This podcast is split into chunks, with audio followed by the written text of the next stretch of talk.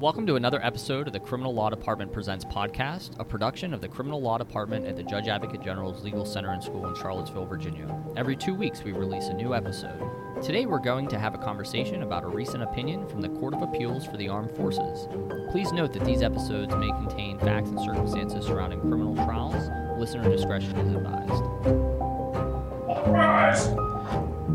Hear ye, hear ye, hear ye. Honorable United States Court of Appeals of the Armed Forces is now open and in session. God save the United States of America and this honorable.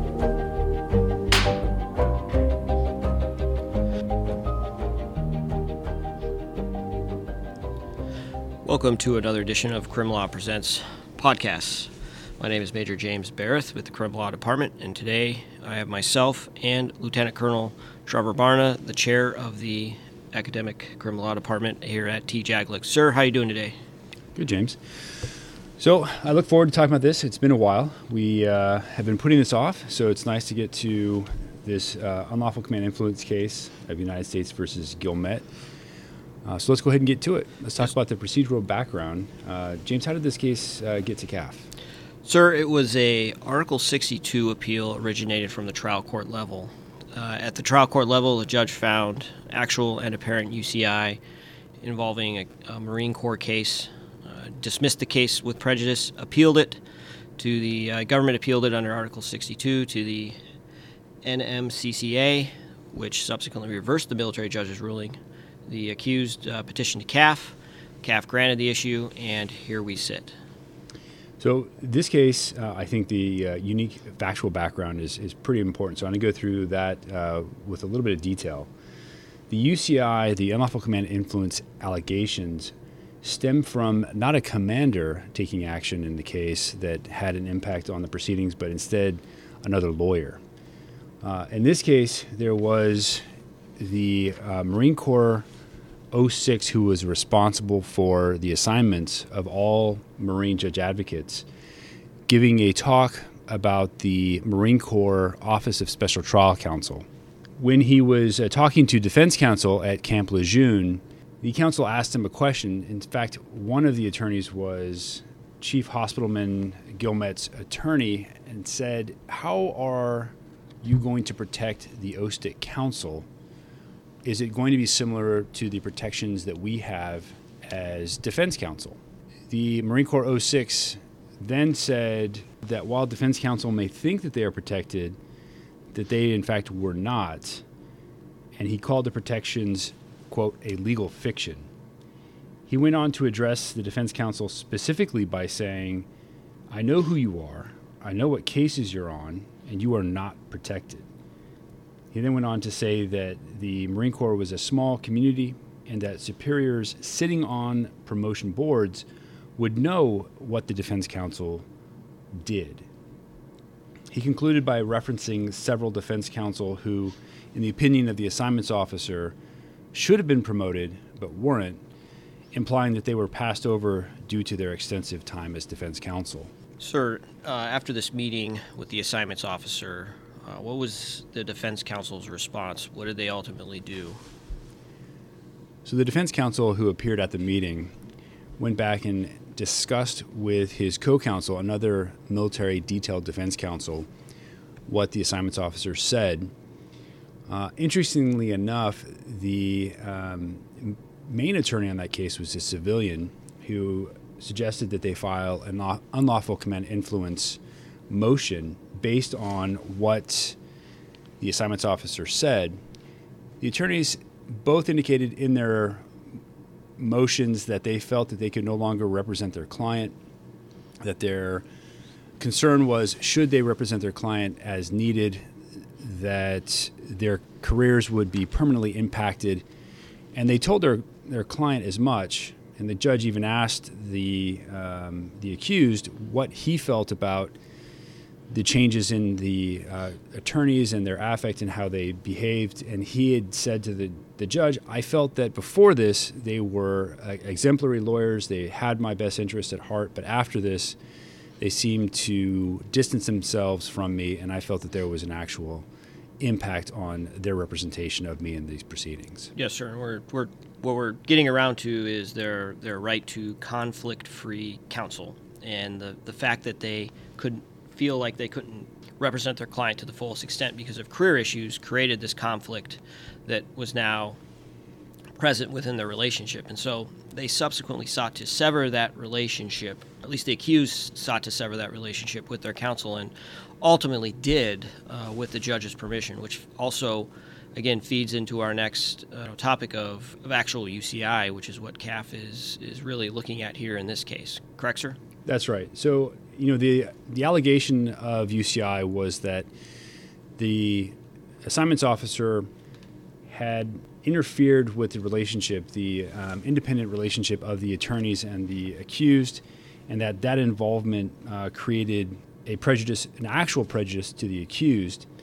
Interestingly, what happened was they made their, uh, the attorneys went in and told the court their concerns. They filed their UCI motion. The judge, rather than uh, taking up the UCI motion, instead asked the accused if he consented to the attorneys withdrawing or if he felt they needed to withdraw the accused said he did. He felt that that uh, despite their previous representation, that it just he felt that they couldn't represent him uh, adequately or zealously.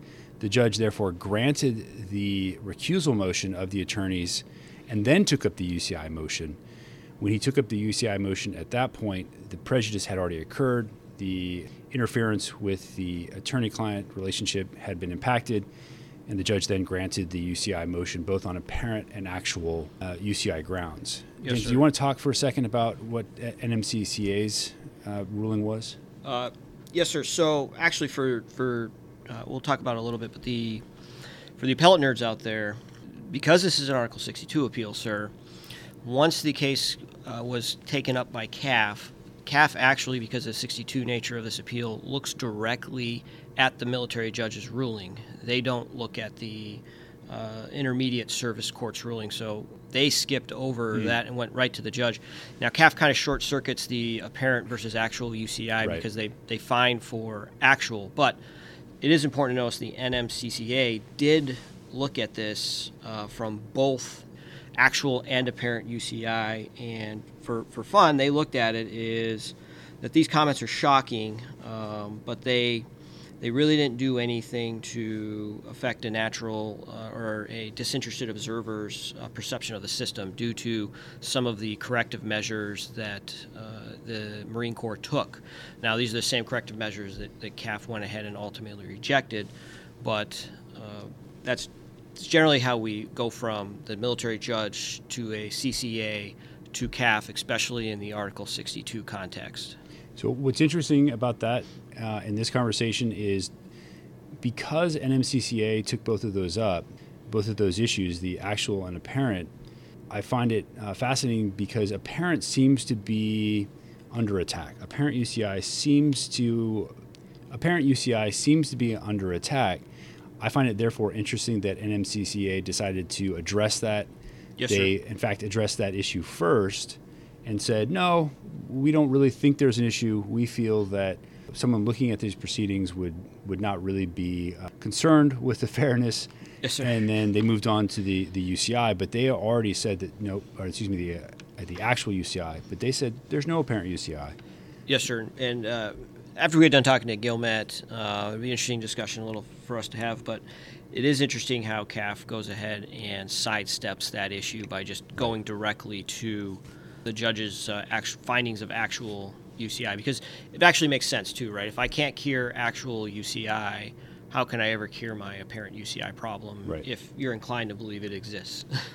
so that's interesting that you mentioned earlier about this the steps that the, the Marine Corps took to try and cure the UCI. Uh, what steps did they actually take? in trying to cure the, the actual UCI in this case, or the apparent UCI? So it's interesting, sir. First, they've got an affidavit from uh, Major General Bligh, their, their head Marine Corps, essentially equivalent of TJAG for the Marine Corps. Uh, they got an affidavit from him saying, hey, everybody's fine, defense counsel are integral, and your uh, essentially career should be unaffected by time done in TDS or actions that you took. Next, they pointed out that the Marine Corps assignments officer was suspended and ultimately removed from that position, so he can no longer affect um, these captains' uh, assignments. And they also put in several instances of people that have uh, done defense time and have ultimately done very well. And that's basically what they brought forward to CAAF. And CAAF goes one by one and I won't use the word summarily rejects them, but uh, doesn't find um, that very persuasive. Right. What they did with respect to the the curative steps that they that the Marine Corps took in this case is they first started off with, well, did the judge make the right decision in taking up the recusal motion before the UCI motion? And the court came back and said that's within the judge's discretion. That was completely appropriate for him to make that determination. He um, had the conversation with the accused, made the decision that the attorneys could no longer represent their client, and then moved on to the UCI. CAAF had no issue with that, despite the fact that NMCCA did. Um, as you said, again, based on this type of appeal, probably not the, the critical issue, but I find it interesting that they took some time and addressed that issue. Then moving on to those steps that the Marine Corps took to fix this UCI problem, CAAF came back in and said, well, you know what? It's fine that we are trying to tell people that their careers are safe, that they are safe, that they can do what is appropriate. But these attorneys felt otherwise. And the messaging that went out did not go to these attorneys, and it was too late. Yes, sir. And I think it's and it's ultimately CAAF's last point, but it's very important to note that we're dealing with an accused right to counsel, and in the military is accused statutory right to counsel under Article 38B, and that is that is where the prejudice really comes in in this case, where you have a counsel who's got their their own, or I'm sorry, you have an appellant who's got their own counsel, and because of the government's actions, you have you have deprived them of this right, and when you deprive them of this right, um, I think in a case like this, if it had been some other issue out there, it may not have received the uh, potential attention that it did. But um, it's very important to note that we are talking about somebody's right to counsel here. So it may be um, worthwhile at this point to mention, uh, just as a reminder to our listeners, the difference between actual and apparent UCI. I know we've already used the term over and over, but um, apparent UCI is when an unlawful command influence uh, exists in an objective, disinterested observer, fully informed of all the facts and circumstances, would harbor a significant doubt about the fairness of the proceeding. Vice actual, an actual UCI, there's actual prejudice. It's not just the appearance; it actually there's prejudice in that case, and that comes up in in Gilmet, where there was actual prejudice, not just the appearance of.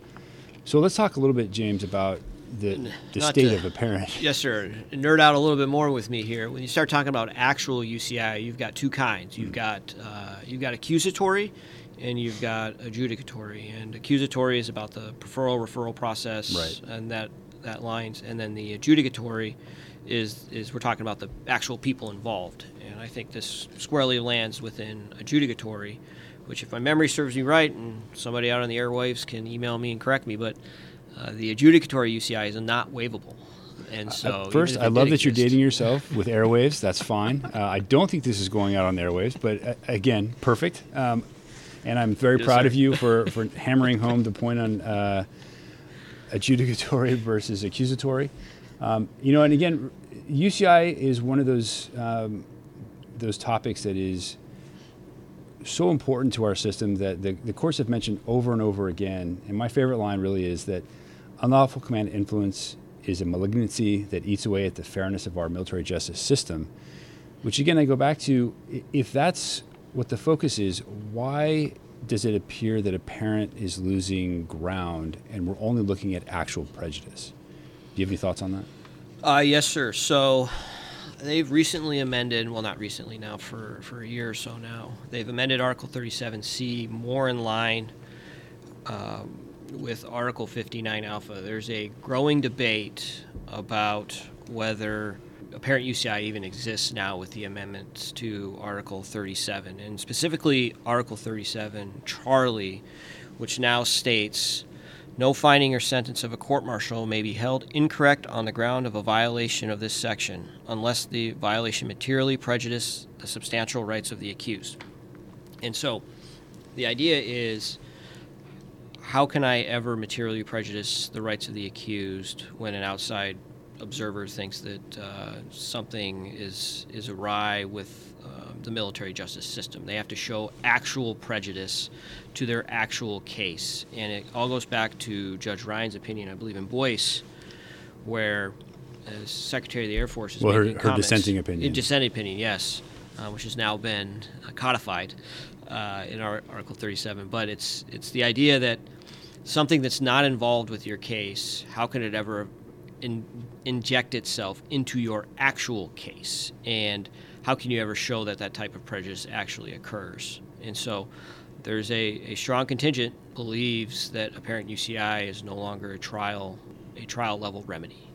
So we, we, uh, you and I have had a conversation about this topic in terms of, is it a statutory, meaning is it is it in the the code itself, uh, like it is in Article 37, or is it something that is constitutional? Uh, what are your thoughts on whether or not UCI, whether it's apparent or actual, goes above just the Article 37 statutory requirement and it becomes constitutionally required? Sir, it's an interesting question. It's interesting that the government has to disprove it beyond a reasonable doubt. To me, that is something a little higher standard than you get uh, with the filing of other motions, or basically, are mostly, are preponderance of the evidence or clear and convincing, and are prescribed uh, within the actual MREs or the RCMs themselves. Uh, in this case, uh, if you believe it's a constitutional connection, then the amendments to Article 37 Charlie really don't make a difference one way or the other because Article 59 A, which is basically uh, where they lifted the language out of 37C from, has always been there. And that's what Judge Ryan said in her dissent in U.S. versus Boyce. She said, hey, Article 59A says I can only give an accused relief at, on appeal if they can show, I'm going to use the words exactly, a, a violation uh, unless there's a material prejudice of substantial rights of the accused. And that's why she said, hey, I can't, I can't do this unless, unless the accused actually brings me something in the forms of facts or evidence. And in that case, they didn't do that. Judge Ryan also posits that um, she says, "quote I posit that Congress had good reason to tether appellate relief to Article 59A's requirement of prejudice to the accused, because again, um, more excitement here, sir. CAAF and the CCAs exist because Congress decided that they existed, and so." Her point is, I can only act within the statutory authority that Congress gave me, and by having Article 59A there and by having Article 37 Charlie there now, Congress has now acted in a manner to further constrain their uh, jurisdictional review of cases and convictions. So, uh, last couple thoughts on uh, Gilmet, and you know, Gilmet is yet another case in a long line of cases in the last few years that deals with unlawful command influence, not from a commander, but rather from an attorney. If You look at uh, U.S. v. Boyce, which you mentioned earlier, uh, again, an Air Force case, and while Lieutenant General Franklin was involved uh, in that case, really what happened was he was directed to make a, a ruling on post trial matters. Barry, again, United States versus Barry, a case that involved um, advice to a rear admiral from the Navy uh, DJAG at the time. USV. Horn, USV. Bergdahl.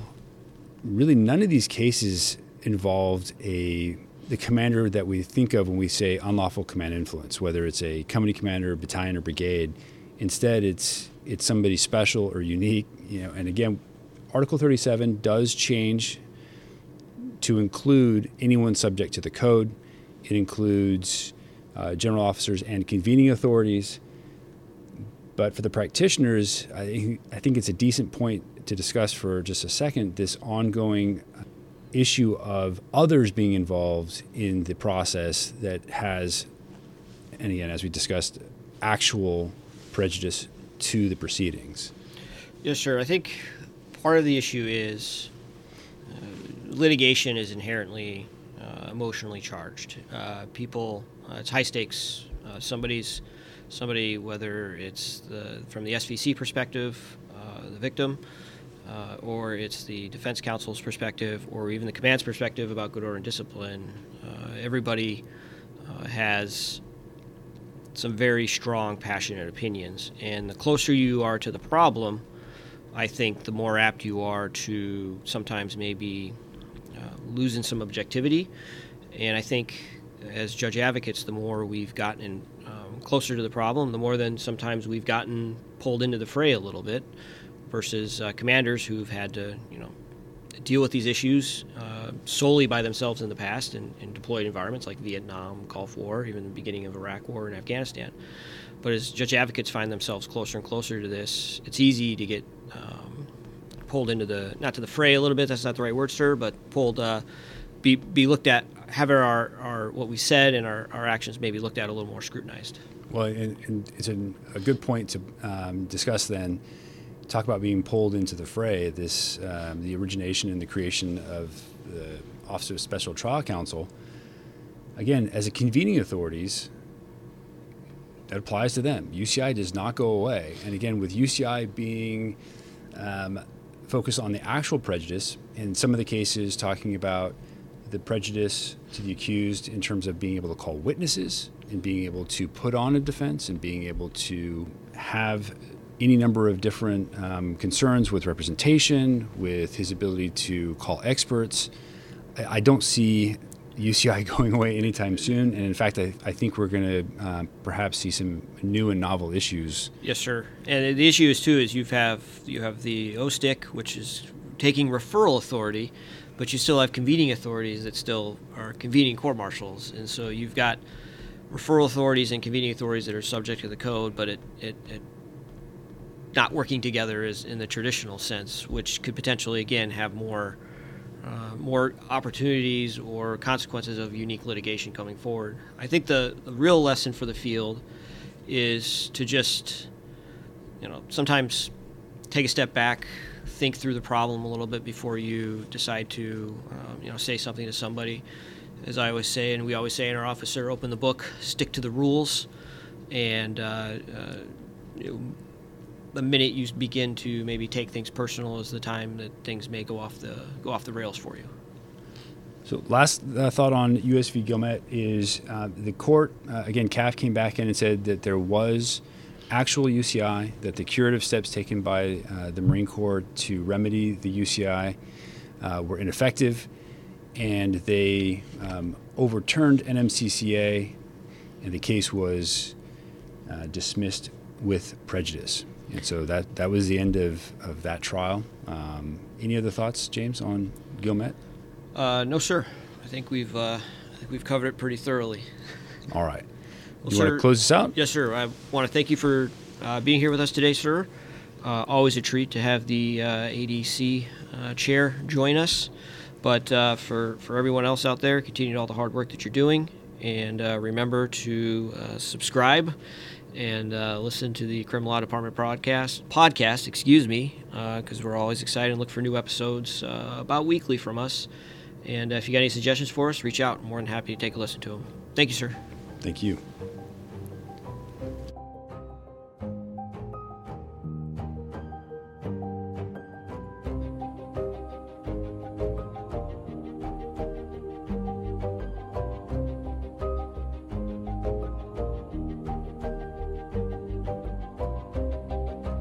Thanks for joining us today for another episode of the Criminal Law Department Presents podcast. If anything you heard sparked a thought, we'd love to connect with you. Your comments help us create better future content for the field or the fleet.